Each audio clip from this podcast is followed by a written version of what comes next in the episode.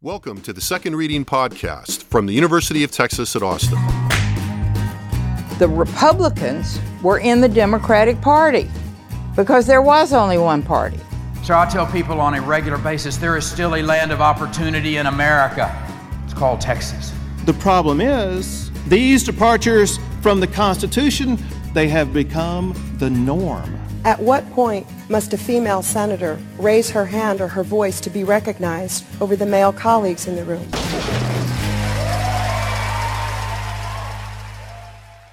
And welcome back to the Second Reading Podcast. I'm Jim Henson, Director of the Texas Politics Project at the University of Texas at Austin. Joined again this week by Joshua Blank, Research Director of the same project. How are you this beautiful February morning and Valentine's Day? I'm just uh, I'm just basking in the love all around me. You know. Yeah. I'm trying to at least. Well, you know, yeah, I was going to say. Trying my I, best. I know better than that, but okay. um, we'll, we'll, we'll leave that be. These midweek Valentine's Day, Yeah. they're, they're difficult, yeah. especially if you're an underperforming husband. well, I'm just thinking, aren't they all in some way? yeah, But- right. No, I hear you. Okay. All right. So That enough was- of that- that, malarkey. Like, that was the personal portion of the yeah, podcast. yeah, yeah, personal portion of the podcast, you know. Uh, the podcast also gives lessons, which is plan better for Valentine's Day, Yeah, kids. Um, so. So, the big public event in Texas politics this week is Governor Abbott's State of the State speech, which he'll be delivering this Thursday, February 16th, and we're recording this Tuesday mid morning. Uh, I guess is that all implied? So, this Thursday, February 16th at 7 p.m. Central, broadcast uh, or offered for free broadcast and webcast by your friends at Nexstar. And for the second year in a or the second address in a row, I should say, second session in a row, going to give his State of the State address not at the Capitol, but from another location. This time it'll be the this is being hosted by the Greater San Marcos Partnership and the San Marcos Area Ch- Chamber of Commerce. Uh, he did it from a little factory space in Lockhart two years ago, and you know I, I, I think this feels very modern and, and very stage managed. I think to, to people for old timers, it's a little bit of a of a thing that he's not doing it at, at the Capitol. But be Yeah. that as it may, I think we'll probably come back to that in, in a way. Well, I was just saying, like, it's not at the Capitol, but it's also like not that far.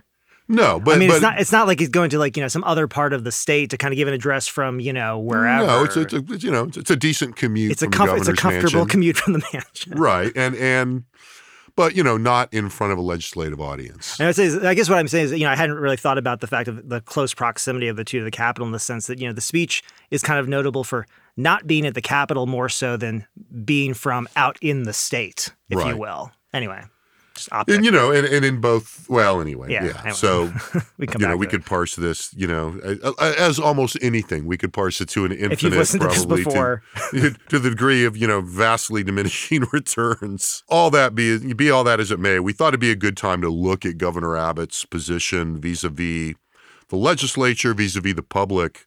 In the wake of his decisive win over Beto O'Rourke in 2022, and we've made a lot about of how the interpretation of election results affects the behavior of incumbents and how it's had a material effect in Texas in the last few years. So, you know, we'll get to that, but uh, let's let's start with where the governor's poll numbers are, which are pretty good, right? Yeah. So, I mean, if we look, we've been uh, polling job approval numbers on Governor Abbott since 2015. Uh, and between March, between November of 2015 and March of 2021, over 19 surveys, more Texas voters approved of the job that Abbott was doing than disapproved. Now, when we look at the nine surveys that we've conducted since March of 2021, four saw more voters disapproving than approving. Four saw more voters approving than disapproving, so the inverse, and one was even. So same number share of voters approved and disapproved. And so this is, you know, we've talked about this a couple times on this podcast. You know, obviously, if you think been a, been a tough time to govern, Yeah. and ultimately, not only has it been a tough time to govern, but obviously over that time, you know, Abbott, I think, has obviously extended himself further and further out, kind of into, I would say, you know, the Republican primary ether in a way that's, I think, Yeah. made a lot of Democrats aware of who he is. When we look at the change in his numbers, I want to be clear, a lot of that change is going to be driven by Democrats becoming more familiar with Abbott, independents, you know, would say to some extent, turning off and then turning back on over the course of the pandemic. And then when we get to Republicans, it's a little bit more of a, a simpler story. I think we should also say, well, go ahead with that, then I'll, I'll jump in. Okay. So over the lifetime, you know, of this poll, no fewer than 70% of Republicans have expressed approval for Abbott. That's across 28 surveys. Uh, you know, since his election, his numbers have been improving slightly among Republicans. He had 78% approval before the election in June, 80% in August, 86% in October, and 87% in December. You know, this has been this approval has been split basically between those who approve strongly and approve somewhat. Right. And that's been that's been pretty consistent, right? Did you want to jump in here? Well, no, I mean, well, yeah, I mean, I think I was just, you know, I, what was occurring to me is one of the things that's interesting in retrospect, and it's the kind of thing I, you know, I think we've seen before, but it's worth remembering going forward. Mm-hmm. But in the longer term, you know, is that he did lose a little bit of momentum and a little bit of stature with Republicans in that period mid pandemic that we've talked about. Yeah. But I think that also, you know, sent signals to people that turned out to be a little misleading in terms of both Republicans feeling like he might be more vulnerable mm-hmm. in a primary. That turned out to not be the case. Yeah.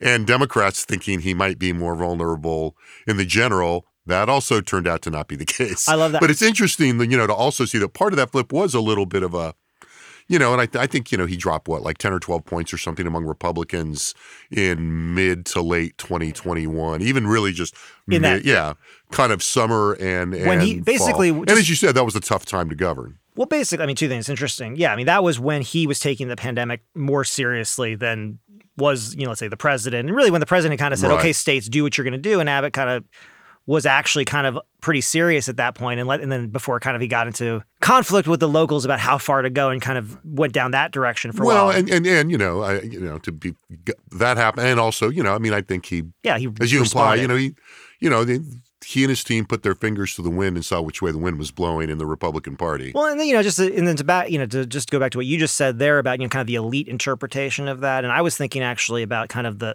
the the public opinion swing there, and I think one of the things that people sort of assume is that like these changes are going to be durable. I think you know when you're in, in the Right. space and you watch it closely, there's this idea, and I feel like I hear it all the time, where it's like. You know, something happens, whatever it might be, you know, and it could be like, well, you know, Abbott goes out too far on, you know, or not far enough on COVID restrictions, or, you know, say like the Dobbs decision comes down. And there's this expectation that one, there's going to be this dramatic shift. And it's like, well, look, first of all, people kind of know what they think generally about these things. So the the, the amount of, of, of swing is going to be limited. And then to the extent that like, you know, someone like Abbott sees like a decline of his job approval among Republicans of like 10 points, most of it going to kind of like, yeah, I'm not sure, not disapproval. yeah, Well, you know, look, he's still a Republican. He still has a very, very effective political operation. He still is, you know, probably the most powerful elected official in the state. I mean, that's debatable, right? We'll get to that in a second. He's one of the most powerful elected officials in the state. It doesn't take a lot of work to get that those 10 the 10% back into your column. And I think that's kind of what people yeah. And if, you're very, I mean, you know, look, I mean, uh, events can overtake you. It's Sure. the nature of things. But if you're politically skilled and you've got the resources and the tools and the institutional positioning at your disposal, and you're very attentive to these things, which, you know, Mm-hmm. Yeah. whatever you want to say about Governor Abbott and his team, they are very attentive to his positioning with the public. Right. So, you know, other things that we found you know, in polling that I think, you know, sets his kind of context in place, you know, looking at policy uh, positions, we asked in October of last year uh, whether voters approved or disapproved of the job Abbott was doing across 11 different issue areas. And among Republicans, no fewer than 57% of the job of approved of the job he was doing across all 11 ar- uh, issue areas. And that 57% was for climate change. You know, if we take Right. climate change out, uh, the floor for Abbott among Republicans was 67% approval across uh, everything, and that the lowest one was for his handling of abortion access. We could parse that on its own. His strongest areas among Republicans: immigration, the border. He had 88% of approval. Crime and public safety, 84%, and the economy, 82%.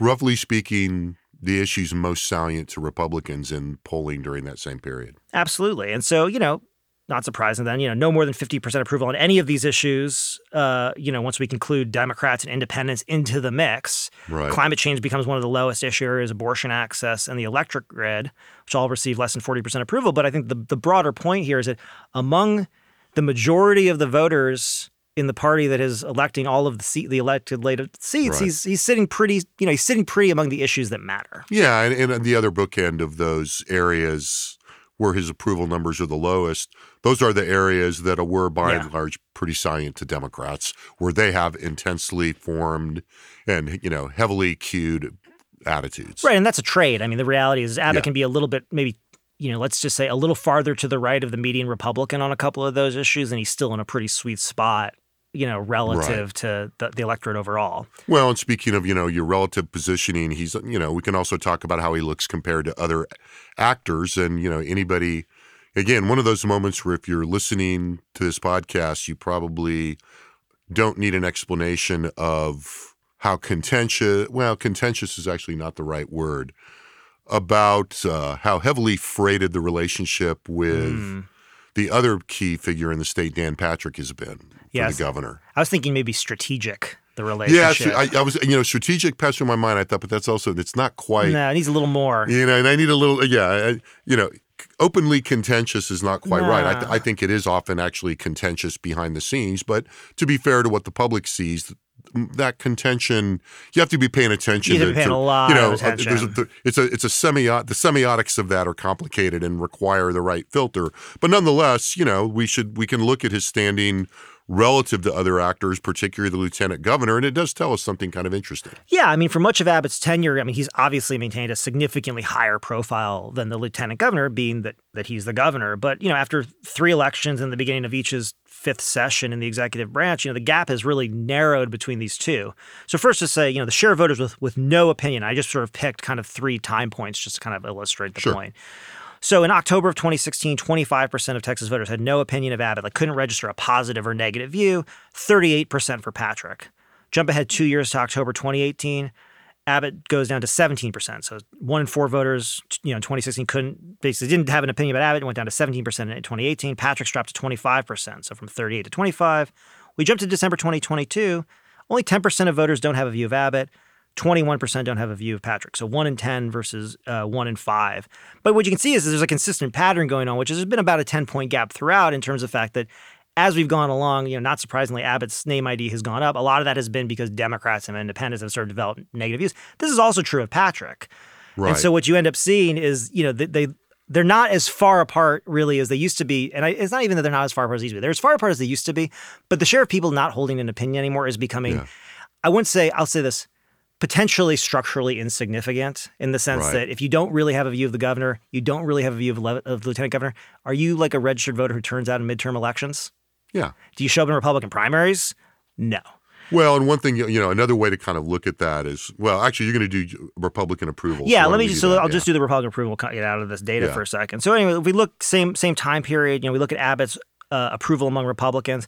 In October 2016, he had 75% approval, 42% strong. 2018, it was 89%, 69% strong. And again, after sort of some some waves and some peaks and valleys, December 22, he's still at 89% job approval. But here, only 48% strong. So in tw- October 2018, 69% strong approval. December 2022, 48% strong approval. So that's sort of the, you know, the intensity. And again, governing makes you make decisions and, and ultimately, you know, Republicans can still be approving, but not as strongly so at this point. For Right. Patrick, it's about, you know, started about 20 point gap. Abbott, again, 75% approval in 2016. Patrick was at 56%. In 2018, again, Abbott was at 89. Patrick got up to 77%. So big jump. And again, December 22, Abbott's at 89, Patrick's at 77. So Patrick, again, still, I mean, if you kind of, you know, Right. outside of Donald Trump, you're not going to get much higher name ID and positive name ID, and really not even much higher among Right. Republican voters for anybody. And Patrick's not far off the pace at this point. I mean, to be honest. Yeah, I mean, you know, I mean, it, it- it's not a great comparison, but I mean, if you did want to, we don't have, I don't have the numbers in front of me, but if you wanted to compare that in the broader universe in the way that you're implying, Right. look at John Cornyn's numbers. Right. You know, John Cornyn, in a lot of ways, I mean, he doesn't need to, No. but you know, push come to shove, he he wouldn't kill for these numbers because I think Cornyn is comfortable No. where he is. But there have been times when you know Cornyn would probably appreciate Patrick like numbers. Yeah, Corn. I think Cornyn would trade numbers Right. with Patrick. So, you know, and then the other, you know, something I would add to that after we talked about this before he came up here, I went and looked at a couple other things. And, um, you know, one of the subterranean issues here, or just you know, not even that subterranean, just bare, you know, barely subsurface issues here, has been the contention over how each is viewed by Republican primary voters Right. and most specifically within those primary voters, the most conservative voters in the state, Mhm. right? So I was looking at, you know, just our most recent December 22 numbers broken down by intensity of conservatism. hmm You know, and it's interesting. In in December, in, in that December poll, just among those who identified as extremely So the conservative, most conservative in our measure. right, which is a relatively small three point. I mean, it's pocket Yeah. of the party and of, and of the populace, but not insignificant. But obviously, the target audience for these guys a lot of time. I mean, I think you have to assume that if what we think the dynamic here a lot of the time is that both the governor and the lieutenant governor governor wanting to make sure that the other doesn't get too far to the right Yeah. which gets you kind of stutter stepping over time pretty far to the right as we've seen. And still you know i mean and, and the rap on on on governor abbott during the 2022 primary was that he wasn't conservative enough. Right. but as of december among these extreme conservatives his approval rating was 90% 60% strong approval. Hmm patrick was comparable 50 but a little lower 52% 30% hmm and so I think, you know, one might expect, given the way each projects and Yeah. given how they're positioned institutionally, that Patrick would have, if there was going to be an area where Patrick would have an advantage, Yeah. it might be here, and it's not. Yeah. They're just closer to parity. Yeah, as I say, it's cl- I mean, it's interesting to say. I mean, the thing that I think, the story that I take away from this and sort of preparing for this discussion and kind of thinking about is, you know, is, is you know, say, like, okay, what do you take away from this? Like, one, okay, first and foremost, yeah, you know, Abbott's numbers aren't as strong as they were before, but that's among mostly people that he's not trying to get, whose whose votes he's not competing for. Right. Number one, he stands in a very strong position repu- among Republicans. I could say, as you know, as strongly as you know Trump ever probably stood. And in terms of you know the relative approval ratings, I think you know they look pretty good. I mean, generally Yeah. speaking, he's got more strong approval than somewhat approval for most of this among Republicans. The interesting thing in this and about this dynamic we're talking about is the fact that Patrick has been slowly catching up. Right. He's not there, but to the extent that he's used his position and used his tenure in office and used, you know, I think his skill set well, you know, you're seeing him, you know, at this point now, this idea of, you know, well, these two guys are kind of in competition with each other, which I think can be overblown. I mean, like a lot. But to the extent that they're over, you know, in a competition over agenda control, uh, credit claiming, that piece of it, Yeah. you know, it's whereas before you'd say, you know, I would say I would give Patrick the edge on like raw political skills because he came up through the Senate and the legislative process a little bit. And talk radio. You know, and Abbott certainly had sort of the resource skill and the position, right, and the name ID and that kind of the bully pulpit piece of it.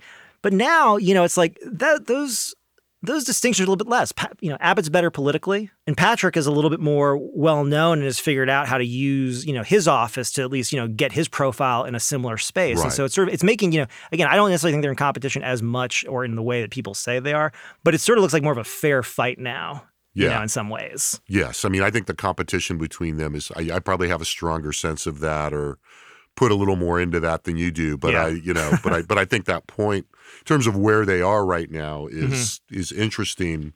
You know, we'll talk a little bit about their political future maybe before we get out of here, each of theirs. But you know, going back to the state of the state. So you know, I, I think you've done a good job of kind of posing where Abbott stands, which is in pretty good shape Right. going into the state of the state. Um, so what is the institutional setup? I think it's in terms of the way that we look at the different domains and try to, you know, at least reflect a little bit of political science here and there. You know, this is a, a, a period where the governor has some public leverage to inflect the agenda, and you mm-hmm. know, we talk to this, you know, talk to students about this. It's in the textbook. It's some, you know, all of these different things. But it's worth recapping that, you know, going into the state of the state, you know, the governor will has the option, and I think everybody expects that he will declare some emergency items. And as we've explained before, the notion of emergency items comes out of the Constitution. If the governor declares certain areas of legislation emergency items, they are exempted from some aspects of the constitutional order and and it enables the legislature to consider these bills sooner Right. right? Simply put. And so this is an area where the governor does have potential influence. Now there are times when the governors governors in the past including governor abbott have declared things emergency items and the legislature has more or less ignored it. Yeah. you know kind of depends on what the flow of politics is at the time. That's what people will be watching for in the process. I mm-hmm. mean i you know they'll watch it in terms of the rhetoric, et cetera. But what what people will start taking notes on is when he starts elaborating emergency items. Yeah. I- Um, yeah. you know, and that doesn't mean again I don't want to, you know, and and then the governor then you know his position to some degree recedes. Now, obviously, institutionally, his ability to veto legislation, which are pretty extensive, including line item vetoes, hovers over the the, the process, and the governor and his staff, and and particularly this governor, play you know a pretty prominent role that's not very public Yeah. in terms of people proposing legislation and people taking the the temperature of the governor with his legislative staff in terms of you know how the governor views what they're doing and what the governor's priorities are and what his you know and, and what he will not consider Right. There's no advantage to any of the governing coalition to have the legislature look seeming to be seriously consider a bill from the you know, majority Republican Party to have the governor publicly issue a veto threat. Right. I mean that doesn't that doesn't do anything for anybody. yeah and it, you know and look i mean I, I think if that happens it's usually you know you know there's something going on Well, right. If- right If, it is, it's it's a very clear decision to do that. And of course, the other, you know, the other, you know, the other power the governor has here that that doesn't make manifest, you know, isn't making manifest now, and is really, you know, if if you've got the emergency items as kind of a a high point of agenda inflection at the beginning of the process or near near the beginning of the process, at the end it becomes a threat of a special session. Yeah. Right. And I think, Um, and I mean, all of this in my mind is like, you know, this is sort of the opening chapter, and we're going to move on in a, in, a, in a little bit to sort of to Patrick's priorities, which is the other part of this, which is, you know, going back to where we were starting on this a little bit. I mean, this is kind of the beginning, really the, I mean, to me, this is like the opening salvo in sort of this question of, you know, who is going to get responsibility for the successes and blame for the failures of the session, right? And this is where Abbott gets to make, you know, his first big, you know, his first big statement of the session saying, these are my priorities. And he can now say for the next, you know, couple months, this is, these were my priorities for the legislature. Right. And either they followed through on what I told them to do, Right. Or and they didn't. and And this so- will and, and this, you know, should the should the governor want it to, this will come back at the end when we start talking about bargaining over a special session and things like this. So right? so let's, you know, I mean, a little bit. So, uh, you know, th- what is the substance of what the governor seems to want and Right. why? Now, you know, we've talked a lot about here about his campaign themes, and I think pretty straightforwardly, you know, the the, the governor's been very vocal about wanting, like everyone else, at least in the leadership of the Republican Party, about wanting some kind of property tax relief. Right. Um, you know, he he's you know been very direct. I'll be shocked if border security is not seen as an Yep. emergency item. Now, that's front loaded since there's been no pushback on more border security spending in the preliminary budgets. So you know, hard to imagine we're not going to see that.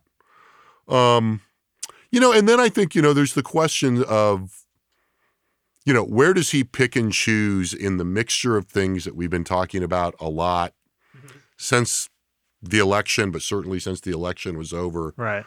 between the kind of broad, very broadly speaking, governance, eco devo, Yeah, yeah. economic development Right. bucket, and you know the red meat locker. Yeah, it's uh, that's great. I love that because I mean, I'm sitting here like I'm kind of writing my as you're talking about. I'm thinking, and the first thing I wrote was, all right, property taxes. Okay, next one's like border, right? And then I have like kind of this. I'm like, well, you could, you know, on, on one side, you could imagine, you know, the electric grid. You could imagine, you know, broader discussions about infrastructure that people are talking about with Right. with the surplus, and you know, given that. And then there's another bucket which I said like he could talk about something having to do with education. Right. And when I say something I'm like, and what, I'm not sure. It Right. could be about it could be about, you know, kids who are transgender, it could be about vouchers, it could be about parental rights, it could be about all of those things. It could also be school safety. then that would almost fall more yeah, I mean, that's an interesting inner sort of in Right? between. It's yeah, I mean, uh, but I guess what I'm realizing is I should have had a, an intermediate bucket there. Probably. Well, and the truth is, nothing stops him from doing all these things, really. I mean, but but but I think you know what's interesting is, and you know, given the fact that I mean, to your point, this largely reflects the themes of the campaign. It reflects the priorities of Republican voters, and especially Republican primary voters. And I think we'll get a sense even more when we see what the list is, is sort of where the relative weight of this stuff is. I mean, we Right. you know we wrote a we had a podcast last week and we wrote a piece about sort of the relationship of the business community to the Yes. Republican Party, and it's interesting. I mean, we know property taxes and the border are those are in there in some way, Right. shape, or form. You know, whether they're an emergency item or not, they're they have pride of place. But then it's like, you know, you start to think about like, okay, you know, what what is what is next right now? You know, are we going after woke businesses? Are we trying to like elevate these issues that are very, very mobilized in, in and around the suburbs and like sort Right. of school board elections and things like that? Or is this a time to talk about broadband expansion and infrastructure and 313 incent, you know, incentives? These Yeah. are like what what's the direction? You know, yeah, and, and I think you know we've been talking again. We've been talking the last few weeks that about all of these things that are sort of appearing on the table yeah, to set the stage for the bargaining to come. right. And this is going to be an interesting, you know, this is going to be a big part of the table setting. You know, which which which of those things appear, and so you you know you we might as well like crank out what's going on. So you know the other you know uh, uh, more inside baseball event this week, although you know the media is picking it up. They've been waiting. um was and and you know certainly inside the you know inside the inside the the, the beltway Right. in austin anyway people have been waiting to see you know how the how the lieutenant governor was going to fill out the first 30 bills that were reserved for priority bills on in on the senate side and you know through I, i'm you know as we were talking before the podcast no accident of timing Yeah. uh, the lieutenant governor has released his list of priorities. And, you know, a little bit of context here before we talk about, you know, this list, which is kind of a, you know, in terms of the buckets we were just talking about, it's kind of a kitchen sink list, um, Yeah. you know, uh, within the universe that we're talking about. But it is interesting, you know, we've talked about the governor's positioning. You know, as, as lieutenant governor said in some of the the verbiage accompanying the release of these of these thirty bills, these that are that are really just subject lines at Yeah. this point. Um, you know, it used to be like they'd re- they'd reserve twenty. Yeah. A couple sessions ago, lieutenant governor thought it was appropriate to start reserving thirty. Yeah. This is released right as the governor is going to declare. You know, I think last time there were a half dozen emergency items. Yeah. Um, so there's 30 things. You can knock a couple of these out. You know, SB one is the budget because the budget's this Right. year the budget's originating on the Senate side. And you can group some of these together. As, yeah, there's you can group some of these. SB 30 is the supplemental. That's just a function of again it being a year where the, the budget process is starting on the Senate side. Um, but in between, you've got a, a a lot of options that you know will will absolutely be compared to the governor's emergency items the moment we know what those are. Yeah, and I mean that's and that's exactly why Patrick released them, you know, Yeah. as he did. And it's interesting. I mean, going back to how we were talking about looking at the views of Republicans. I mean, with uh, the release of these uh, of these priorities, the statement said, you know, from Patrick said that these proposals, you know, are going to be supported by Texans, and he said, "quote because they largely reflect the policy supported by the conservative majority of Texans," Right.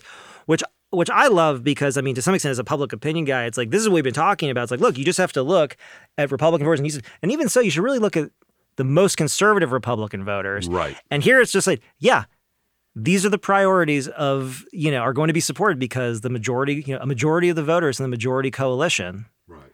are going to support these policies. And you know, look, when you have 28 bills to play with, you get a lot of breath. yes, you do. a lot of room to run. So, like on one hand, you've got, you know, around the middle of the list, Senate Bill 9 and Senate Bill 10, you know, empowering teacher rights, a teacher pay raise, adding a 13th check for retired teachers. Right. You know, it keeps going through the edu- you know, we were talking about education. And this really does underline what you were talking about. What will the education items and whether they're emergency items or not, what will the education portion of Governor Abbott's speech look like? And if you look at, you know, for those of you following along at home, if you look at the list of items, you know, Senate Bill 8 through, you know, roughly 15, inter, uh, actually roughly 17 or 18 encompass education if you go K through 12 and higher ed. And they range from these teacher pay issues, but through things like protecting children from obscene books in libraries, you know, ending child gender modification, protecting women college sports, banning critical race theory in higher education, and a favorite of many of my colleagues here, eliminating tenure at general academic institutions, among other things, right? That really gives you a sense of even within education, there's a lot of room to roam here. You know, I think you know this, and I think you'll back me on this. I don't usually like point out when I was right about things. I'm pretty good. I mean, like I, you know, partially because we work in a probabilistic business, so I generally just am like, you know, I'm reaching into one of those urns and pulling out a ball, so I'm Yeah, kind of sure. like I have to be reasonable about this. But I've been kind of talking about the the you know how crowded the education space Yeah. is. And if you do what you just did and you say, okay, there's 30 bills here, and if I go here, I go from eight to 19 Yeah. involve education. Now, some of those are higher ed, some of those are public ed, but a th- almost a third of these, actually a third of these, are education related bills. Right. That's a lot. You know, I mean, that's like this is you know, I mean, it's really this does kind of lay out, and the fact that they're all priorities is like, well, they can't all be priorities. Priority is actually a singular word, anyway. So And there's an interesting, you know, I mean, there's an interesting dynamic, House Senate dynamic here. Well, that's- to digress slightly. you on know, no, this is let's talk about that. in that we have, you know, an experienced ally of the lieutenant governor. Mhm. Ally's a not quite the right word, probably, but in the education chair and and a unified education chair that has authority over education and higher ed in the Senate right. uh, Senator Brandon Creighton. And you're going to have a first time education chair, higher ed chair uh, in the House. Yep. And so, you know, the dynamic there is going to be interesting. I, I think a lot of these are going to be going to have very tough sledding in the Well, House. and but- this and this is what's going to be interesting. We were talking about this earlier, you know, and, and we sort of, I mean, to, to be sort of social sciencey, as you'd already raised it, you know, there's something sort of we think about game. I think about game theory in the sense of, you know, we call this a repeated game, right? All the players go in, they know what's going to happen, but the thing is, if you play a game over and over again, you got to adjust your strategies, right? Because and you have to adjust your strategies not only because you learn, but because you're assuming the other side is adjusting their strategies, right? And I've already talked about kind of like, you know, my take of like Abbott's dynamic a little bit. And, you know, we're going to see the beginning of this this week where he gets to say, okay, go do these things. He can take an extreme position. He says, let's, hey, let's, let's, let's cut property taxes by you know, 70 billion. It doesn't, Yeah. you know, and ultimately he could say any number he wants because the legislature will get wherever they're going to get. And he can say, look what I got for you, right?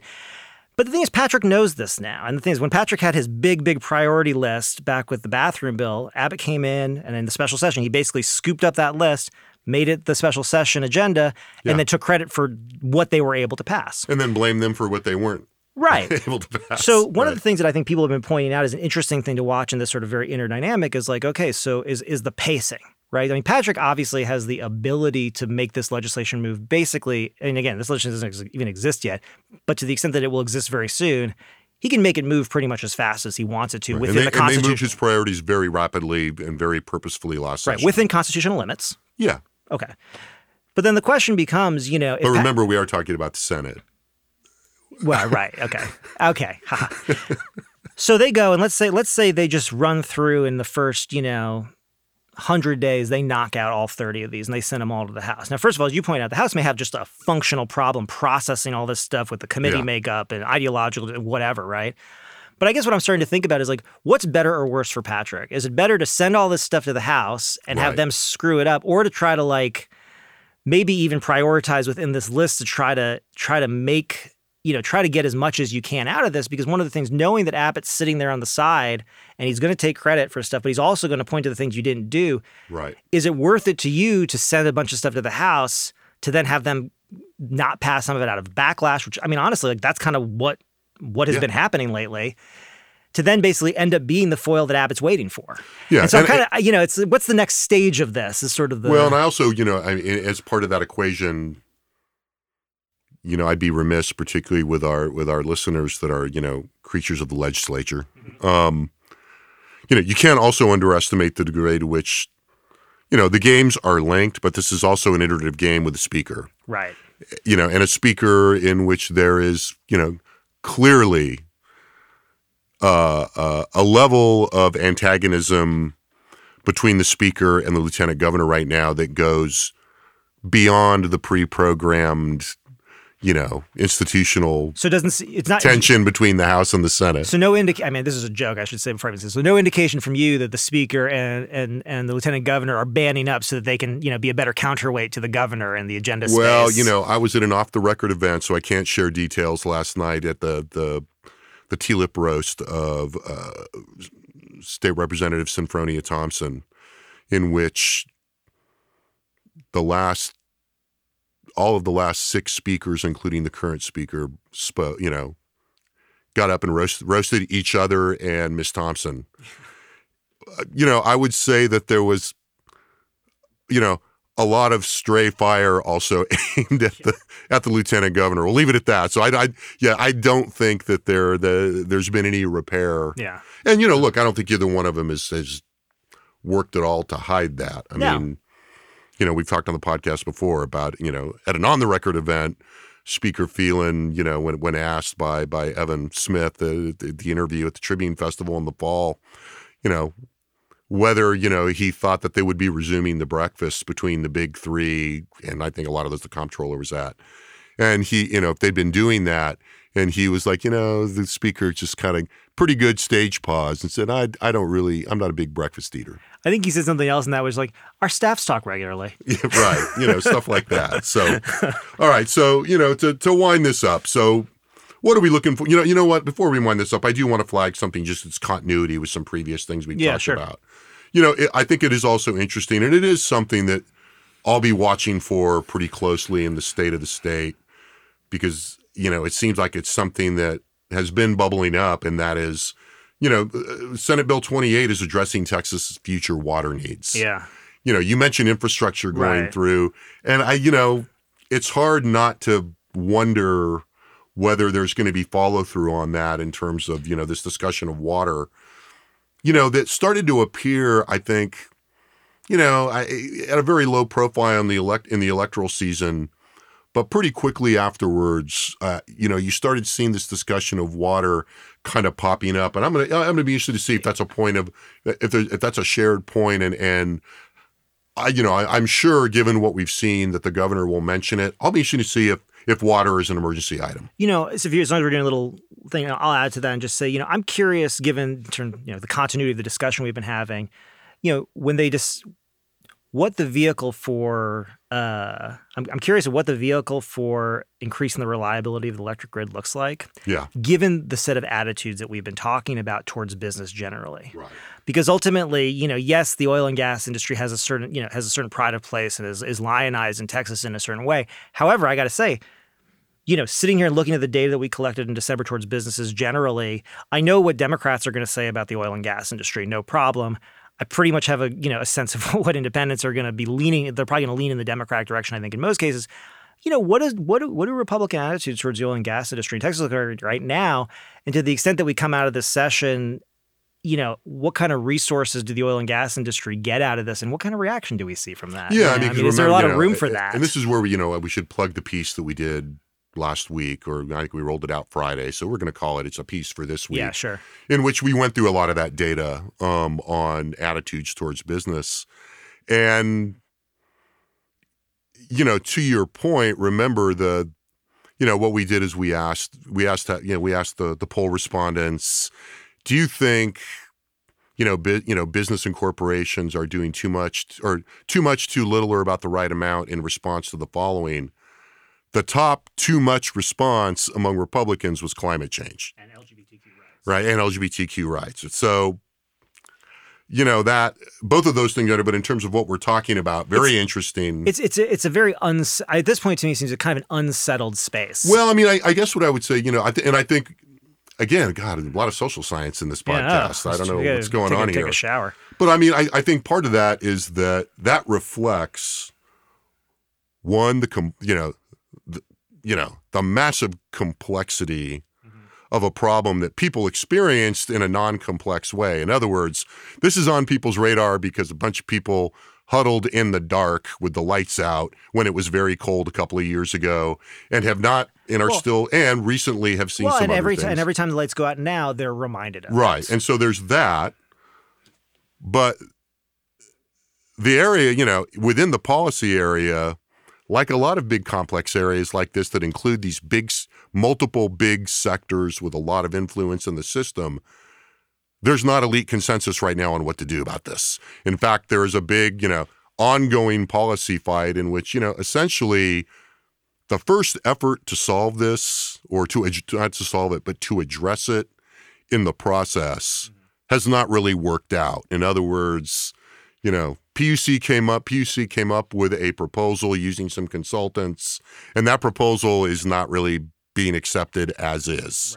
Right. And so I think that is exacerbating this, you know, in terms of, you know, the, the classic model of complex policy issue, public, you know, that reaches a degree of salience with the public, they look to elites for clear guidance, for partisan cues, and Republicans are actually fighting among themselves. I mean, there's there's no consensus among Republicans, including to date among the big three. And so, well, and I'm sitting here thinking to myself, you know, as, a, as someone who sits on the public opinion side, knowing that people's, you know, opinions about this are relatively, you know, pretty constrained and pretty limited. But if I think, you know, if we get to the back end of this and we're, you know, polling in late, you know, let's say in April or March, you know, uh, and we're asking about, you know, some kind of multi-billion dollar seed money for an infrastructure bank for the oil and gas industry, I don't know if that's going to get a good reception among the public. Well, you know, I mean, in our polling, it, you know, it, you know, that is one of those things where, as people always say to say to us, "Well, you could have asked that differently." Absolutely, totally. you know, I, and I think that's an artifact of what I'm talking about. Yeah, right? no. Well, but I mean, so. but to, but to your point, I think the thing is, is what's interesting about that. It is definitely a, a reflection of of you know how you ask it. And but I mean, but to make the point, the, the sort of other considerations that one might bring to bear on this that may or may not influence the question at this point, they're all pretty heavy, right? So it's like it's yeah. these sort of orientations towards business, orientation towards state supportiveness. It's also climate change, and so there's a lot of things that can kind of get yeah. into that space that can kind of. I think you know, normally I would say yes. A lot of competing frames that aren't going to aren't going to aren't going to relate directly to whatever the the policy proposal on the table is, which is going to be massively complex no right. matter i mean you know there's going to be a couple hundred people in the state that fully understand mm-hmm.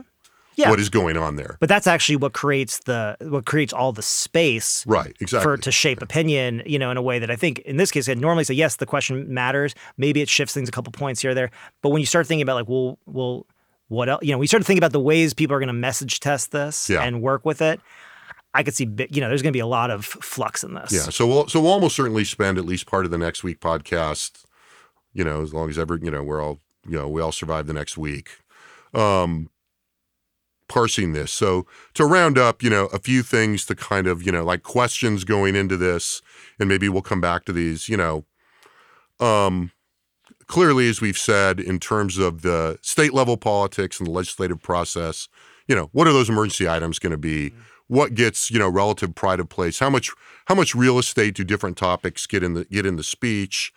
Um, and then on to you know a matter of speculation that we really talked about a lot. We don't have to come back to this you know we're going to wind up having to talk about it next week so there's no point getting into it too much right now but you know how much do the themes that the governor articulates and how and and how much of the style in which he articulates them you know, tap into very familiar, prominent national political discussions right now.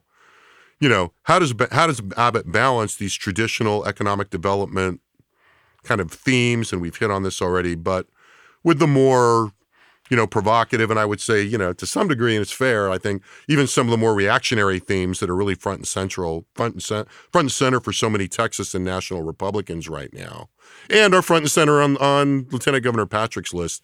How does that all shake out? And and so, and then and then how do we? How does this feed the speculation about what the governor's plans are for the future? Yeah, and uh, uh, and by extension you know, kind of every other statewide official and Republican political entrepreneur in the place. So it's going to be a, it's going to be a very loaded kind of moment, I think. Now we're dorking out on this. Most Texans will not pay very much attention, but you know that's what we do. Yep, so, that's what you're here for. all right, so um, thanks for being here, Josh. Uh, fun conversation, at least for us. We'll see how the listeners respond, if at all. Uh, thanks again, as always, to our excellent production team in the Dev Studio in the College of Liberal Arts here at UT Austin. Uh, we'll post some of the, the polling that we've talked about in a blog post at our website, texaspolitics.utexas.edu. Uh, thanks for listening, and we'll be back next week with another second reading podcast. The Second Reading Podcast is a production of the Texas Politics Project at the University of Texas at Austin.